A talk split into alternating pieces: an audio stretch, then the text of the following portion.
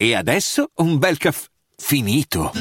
Perché rischiare di rimanere senza caffè quando puoi abbonarti a Caffè Borbone? Prezzi vantaggiosi, costi di spedizione inclusi, tante possibilità di personalizzazione e l'abbonamento lo sospendi quando vuoi. Decidi tu la frequenza, la qualità, scegli tra le cialde e capsule compatibili e crea il tuo mix di gusti e miscele.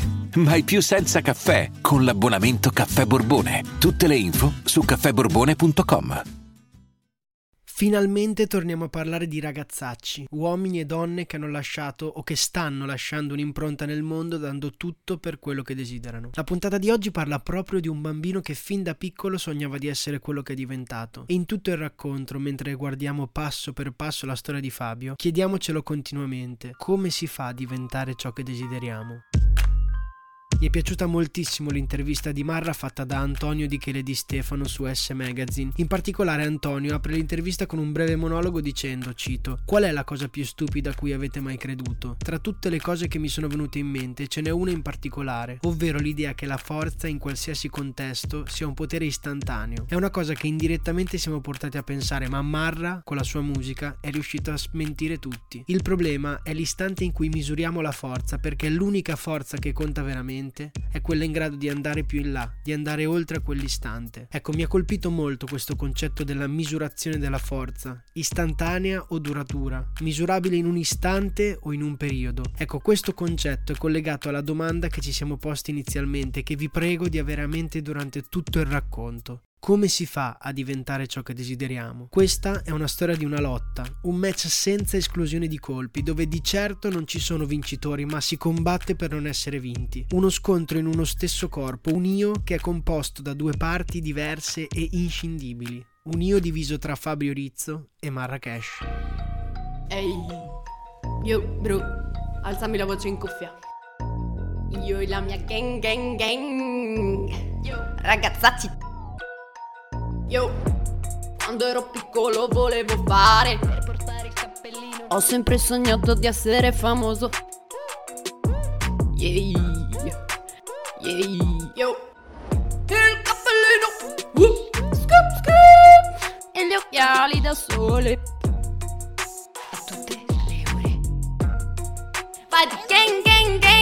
Fabio nasce a Nicosia, in provincia di Enna, Sicilia, il 22 maggio 1979.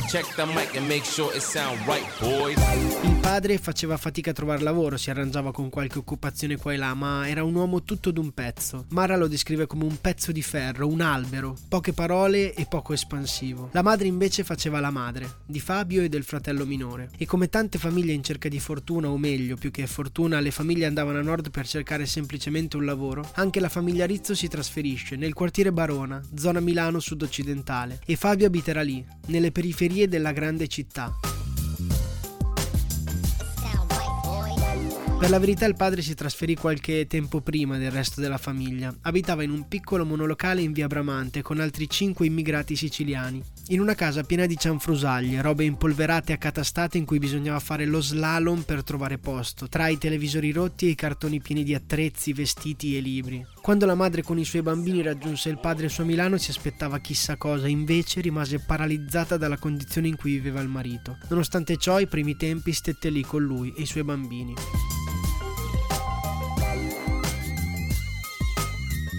Dopo poco si trasferirono sempre nello stesso palazzo, in un appartamento dove non c'era il bagno. La madre aveva un tubo che attaccava al lavandino e i bambini si lavavano in una bacinella. E queste erano le cosiddette case di ringhiera, cioè dei complessi popolari enormi, costituiti da tanti appartamenti l'uno accanto all'altro con balcone o ballatoio in comune che faceva anche da corridoio d'entrata delle varie case. Di sotto, nel cortile, c'erano i bagni per tutto lo stabile. Quindi le condizioni diciamo che comunque non erano chissà cosa, ma la madre trovò lavoro come bidella e il padre come camionista. Milano rispose alle attese che la famiglia Rizzo aveva.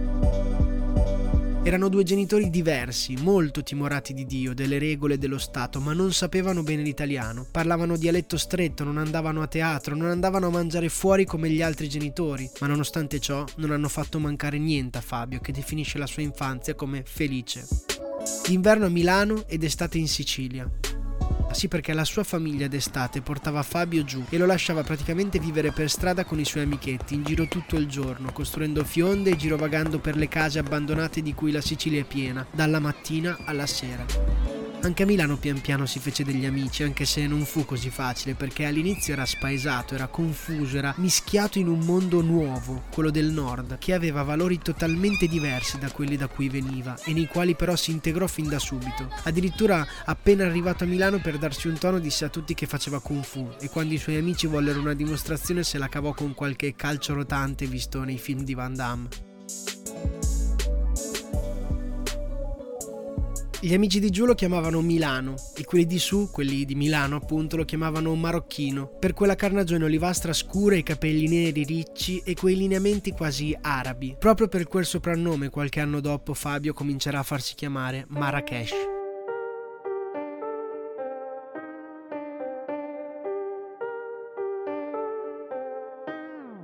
Un'infanzia e adolescenza nel quartiere, un'identità fortissima, una continua ricerca di qualcosa al fianco dei suoi compagni, di quell'ideale, di qualcosa che forse non sapevano neanche loro cos'era, ma in cui credevano tantissimo vedendo il bello e il brutto della vita, toccando con mano la sua prigione, cioè le cose in cui si trovava ma che col tempo si accorse che non voleva, imparando il codice del quartiere perché non si pensi che la strada sia diversa dal resto del mondo. Anche la strada ha un suo codice, delle sue regole e proprio vivendo e vedendo quelle cose Mara ha capito che la musica era la sua unica salvezza. Siccome ho un passato, non voglio trovarmi il passato davanti. Perché nessuno schema e nessun codice che seguivano gli amici attorno a lui era fatto anche per Fabio. Chissà che ne sarà di noi. Solo dei ricordi, voglia di andare via, solo dei ricordi in mente. Questi alcuni versi di Noi, uno dei brani dell'ultimo album in cui Marra racconta di alcuni suoi amici. Chissà che ne sarà di noi.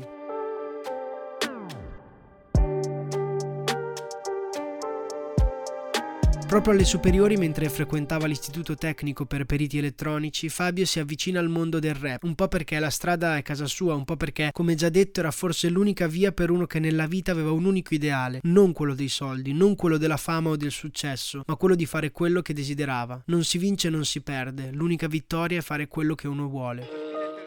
Comincia a frequentare il Muretto a Milano, in piazza San Babila, corso Vittorio Emanuele, largo Corsia dei Servi, il luogo dove c'era il giro del rap milanese. D'altronde quante volte l'abbiamo visto, che l'arte nasce in dei luoghi ben precisi e se uno vuole diventare qualcuno in quei luoghi ci deve passare, deve conoscere quelle persone. Nel caso di Fabio, ormai Marrakesh, il Muretto a Milano era il luogo, lì c'erano i rapper, i DJ, quelli da cui farsi ascoltare e quelli da conoscere. E l'arte chiama altra arte, così Marra comincia a scrivere, a vivere e a scrivere, a ha tanto vissuto e tanto ha da dire. Siamo nel 1999 dopo essersi diplomato con lo pseudonimo Yuza delle nuvole preso dal manga Ken il guerriero, incide la sua prima demo, al fianco di alcuni rapper conosciuti proprio al muretto, tre ragazzi che si chiamavano Jake La Furia, Gue Pechegno ed Argent Amico.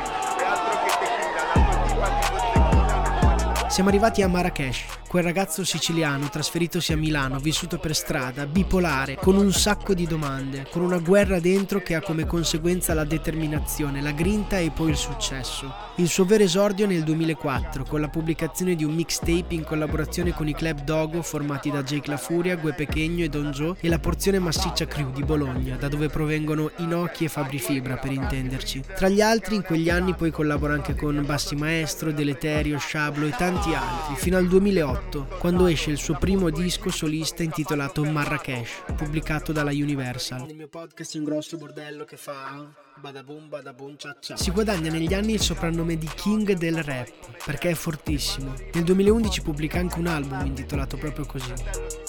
Volete fare la guerra con me? Fate la guerra con il più forte. Balla,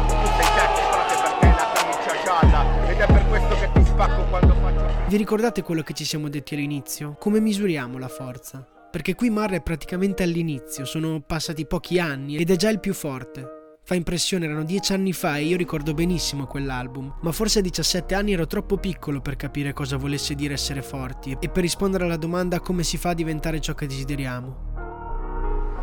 Qui Marra era già il king, Sì, aveva qualcuno davanti a lui, ha sempre avuto qualcuno più famoso, magari più ricco davanti a lui, ma lui era già il più forte. Diventa sempre più famoso, fonda la Roccia Music, etichetta discografica indipendente, e nel 2013 scrive Status. Questo è un album strano, racconta Marra. Pensava addirittura che fosse l'ultimo, non aveva più idea, non aveva più stimoli. Il futuro per lui era sempre stato un grande punto di domanda e poteva anche essere semplicemente un giro sull'otto volante, un fuoco di paglia, un'ascesa verso l'alto per poi precipitare. Non si rendeva forse conto che il modo in cui uno guarda il mondo è suo, è solo suo, per questo sarà sempre interessante. E il modo di guardare il mondo di Marra piaceva, anzi corrispondeva, combaciava perfettamente con quello di tantissimi.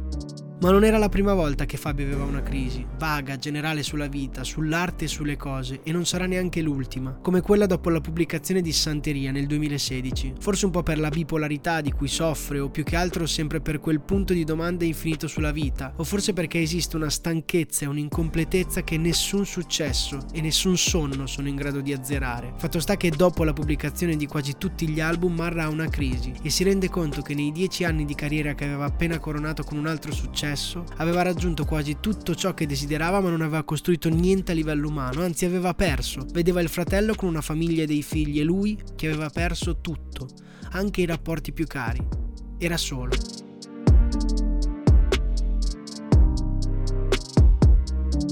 Quindi sparisce dai social, non aveva niente da condividere con nessuno. Molti pensavano che non sarebbe mai tornato, molti pensavano fosse finito. Ero a due passi dalla rovina, a due passi dalla follia.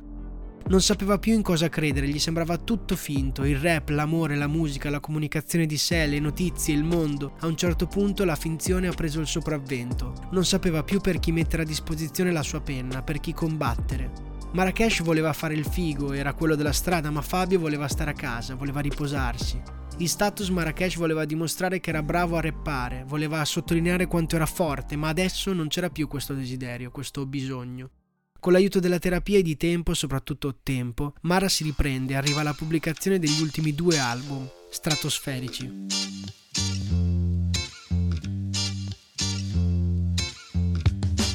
Persona del 2019, album che è stato nominato dalla rivista Rolling Stones come il miglior album del 2019. Un album di rinascita, un album che parla di una ripartenza inaspettata e con una forza travolgente. Parla delle cose che possono cambiare radicalmente perché c'è sempre una possibilità. E ancora una volta Marra è il più forte.